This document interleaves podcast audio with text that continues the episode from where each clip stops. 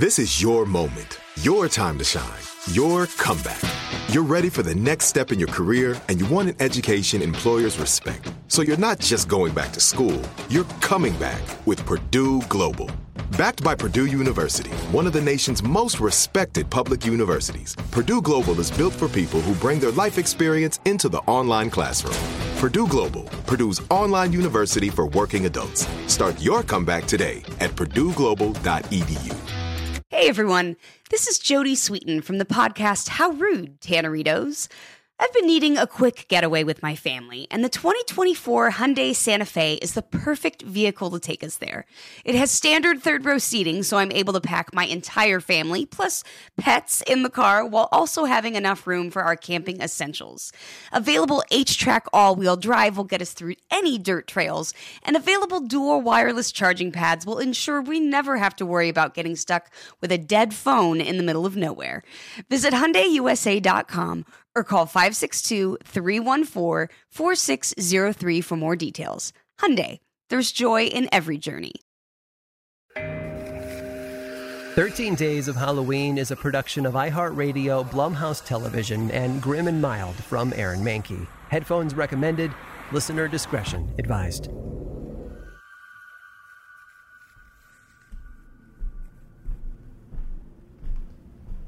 Hello, friend. How was your morning? Did you dream last night? Oh, I can tell by your face that you did. You'll find it difficult to hide anything from me. It's the micro expressions. Mostly. Come! Quite excited to show you this feature of the manor. This is the door to the North Tower. Now, a warning keep your wits about you. What you see and hear will likely be confounding trap door in the floor, a winding stair that carries you hundreds of feet upward to another small trap door. Underwhelming, yes? You were expecting something mind bending. Well, here's the best part. Take note. When I open the trap door in the floor, the door in the ceiling likewise opens. And if we shout into it, My dear, my friend! friend! Do you see, my dear friend? This door below us somehow opens into the ceiling above us, and vice versa. An impossibility made possible by the genius of the architect.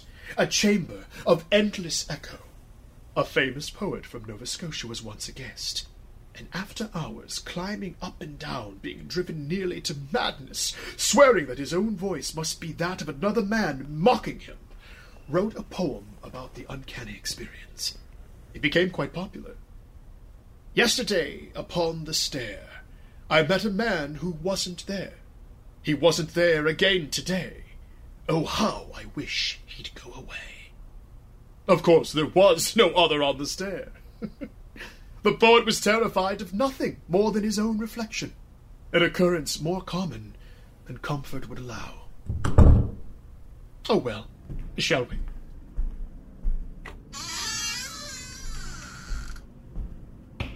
Ah, look who it is. Nathaniel, be a dear and tell my friend here about your journey. Be wary of this one. He's a little off, even for this place. Likely his room's proximity to the tower. You'll be fine. Just follow along until I return. Now, fellows, I must run to remove the birds from the belfry. They make such a mess of the stonework. I shall make short work of them and return post haste.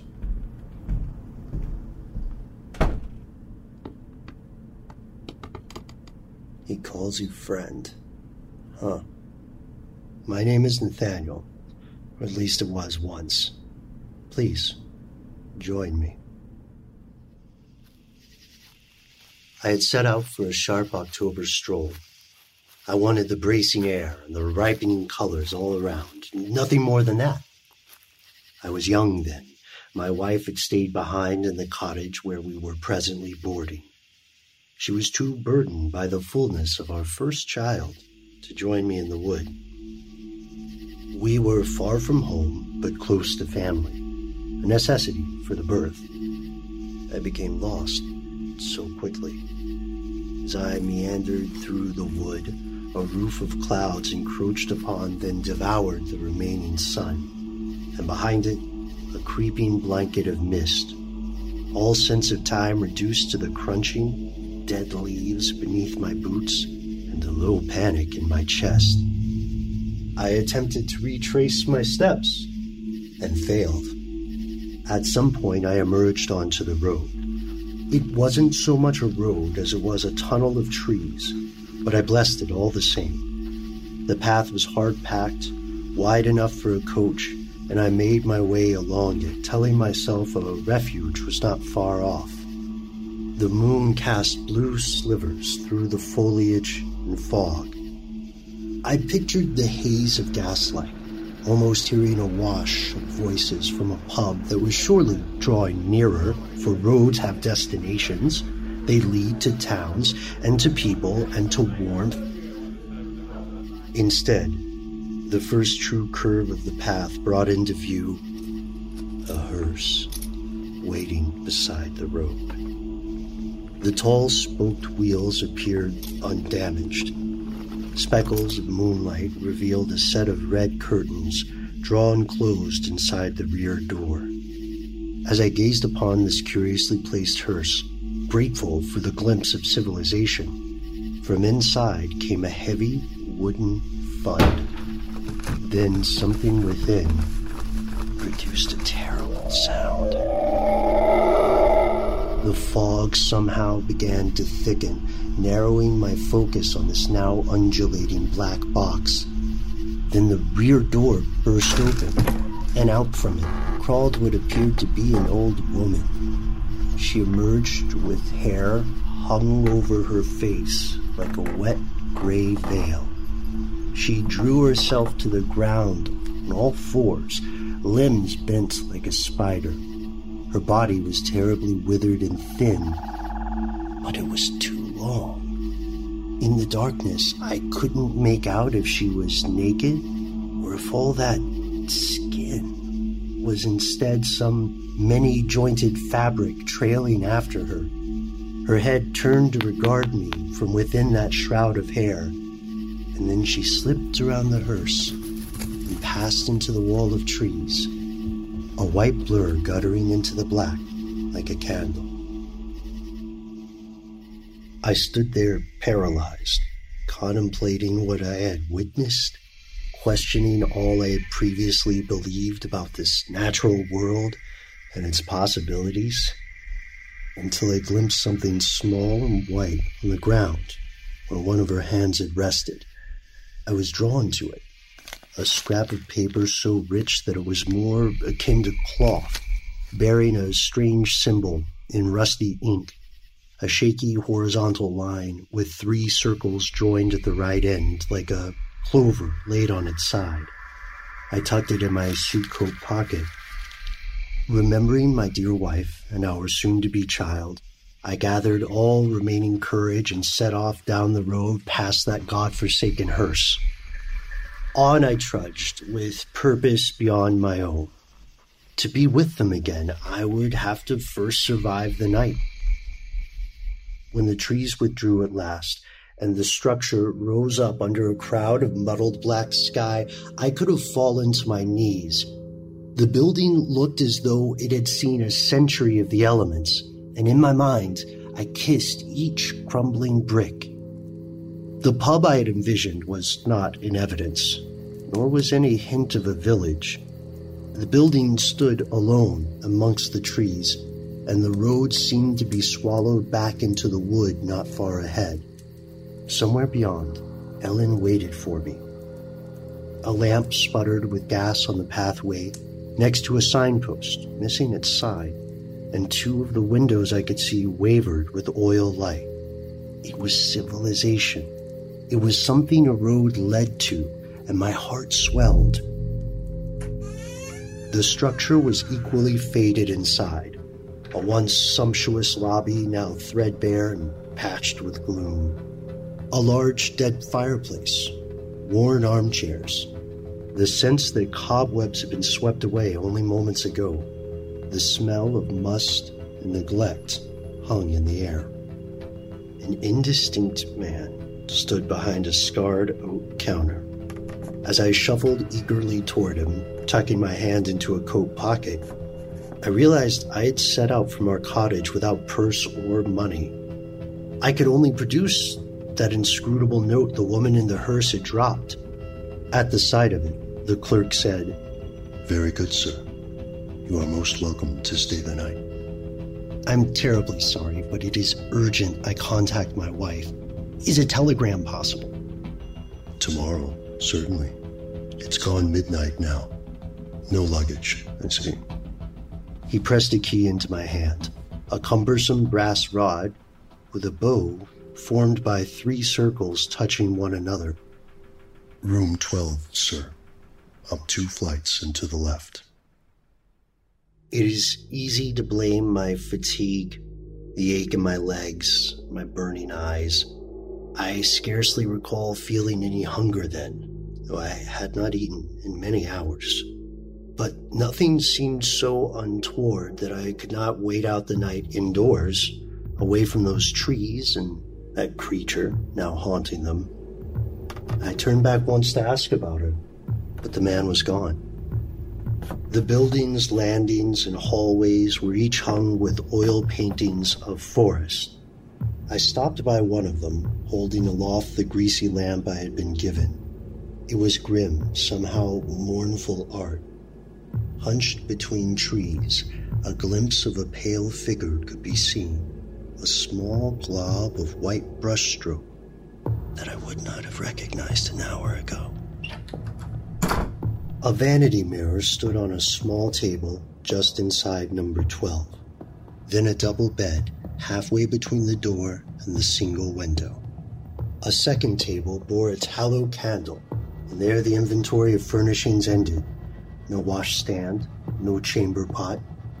I set the oil lamp down next to the mirror, turned its flame low, and lay on the bed without undressing to save my boots. The mattress was hideously uncomfortable, near as unyielding as the floor. I sent up a prayer for Ellen and our child, and I was soon asleep in spite of it all. The low light still tinted the room orange when I woke, disoriented. My heart pounding with such force I could feel it in my back and in the thick red quilt beneath me. I lay waiting for the nightmare, or whatever had shunted me from sleep, to fade until calm, until I realized that it was not my heart knocking, but something below, something inside the bed. I leapt across the room and twisted the lamp bright. When again I heard the knock, muffled but resounding, I reached forward and pulled the quilt toward me. It slid to the floor to reveal not a mattress, but two coffins. The one nearest me shuddered as something within thumped against it. I sprang for the door. It was locked. I fumbled for the key, but there was no keyhole on this side. I hammered against the frame, but my efforts were to no avail. This was no rooming house. It was a holding cell. But what was it keeping enclosed? I turned back to my discovery, compelled, drawn. I approached the nearest coffin. I pulled at the lid until the rusted nails on one side gave way. Through the crack, I saw it. Inside lay the old woman from the hearse, her body folded in half due to its great length, her limbs bent at extra joints, gray hair spilling away from her face. Her eyes shone with black gloss. She turned them towards me and smiled. I forced the lid back down and knelt upon it, praying my weight would suffice. The other coffin was more easily opened. It was not sealed with nails. It contained a man, as withered as his mate, but clearly dying. A mist of dark blood stippled the pine wall with each rasping breath. His eyes crept up, but could not stay focused on mine. I closed his lid and lay across both coffins, awaiting the light of morning. But morning never came. That night never ended. It merely has electric lights now. It has elongated itself and will continue elongating. The roof of clouds that ate the sun that night never gave it back. The creature knocking to be let out kept me with her all these long years. She kept me weak and fed me in this endless dark. She let me sit at the window from which I have witnessed other strange sights. There is no keyhole on this side of the door. I withered too far here to the end of my companionship, but finally I have found my predecessor. You seem a hale fellow. I do not think it will help you, but take this morsel of hope while it still has a taste. I am an old, wasted thing now, but you have been called. Your arrival here means that I can sleep. At last.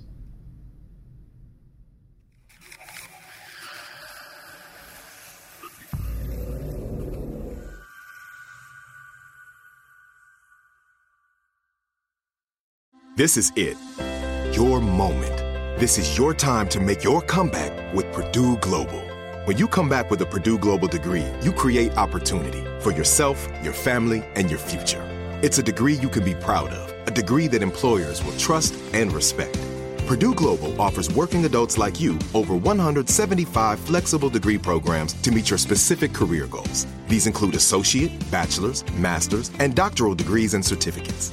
Purdue Global degree programs range from nursing to business to communication and more. Whatever your interest, we have the degree that will move you forward. You have the knowledge, you have the experience. Now it's time to get credit for the work you've done and earn the recognition you deserve with Purdue Global, Purdue's online university for working adults. You know you're worth it. We do too. So don't wait another second to get the degree that will take your career to the next level. Start your comeback today at purdueglobal.edu. Open a limited time 11 month certificate at Kemba Financial Credit Union. At 5.25% APY, it's more than triple the national average, plus, it's a safe and secure way to grow your money. Visit your local branch or kemba.org slash CD for details. Offer expires May 31st, 2024. APY equals annual percentage yield. Restrictions apply. $500 minimum and $250,000 maximum deposit. Advantage status required. Comparison based on bank rate average. Federally insured by NCUA.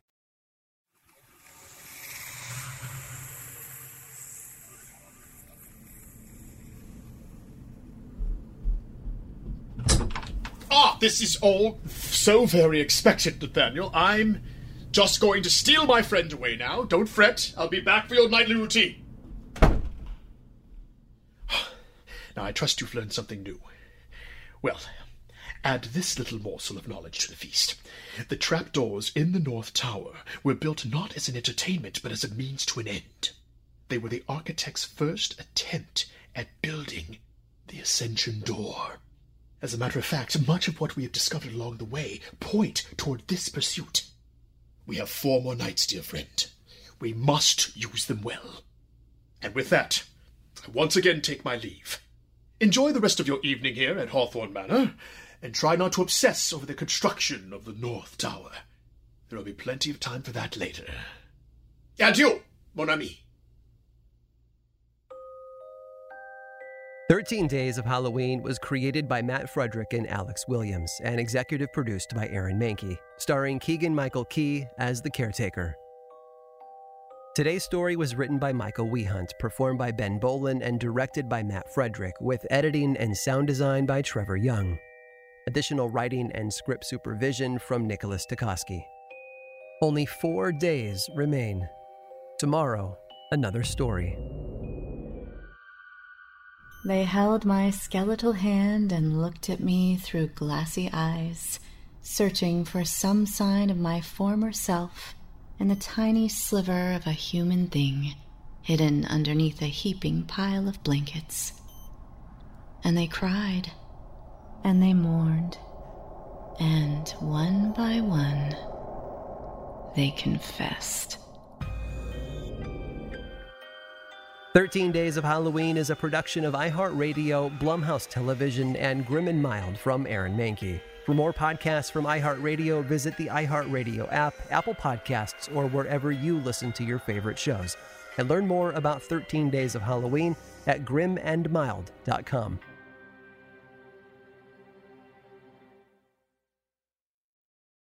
Open a limited time 11 month certificate at Kemba Financial Credit Union. At 5.25% APY, it's more than triple the national average, plus, it's a safe and secure way to grow your money. Visit your local branch or kemba.org slash CD for details. Offer expires May 31st, 2024. APY equals annual percentage yield. Restrictions apply. $500 minimum and $250,000 maximum deposit. Advantage status required. Comparison based on bank rate average. Federally insured by NCUA. Are you looking for the perfect move in ready home this spring season? Now's the time to buy at Fisher Homes. For a limited time only, enjoy below market interest rates starting at 5.375% APR, 6.139% APR. With these exclusive lower rates, you can save hundreds on a move in ready home and start enjoying the benefits of home ownership even faster. Schedule your personal tour with one of our new home specialists at FisherHomes.com and make this spring the season you find your perfect home sweet home. Financing provided by Victory Mortgage, LLC, NMLS 461249, Equal Housing Lender.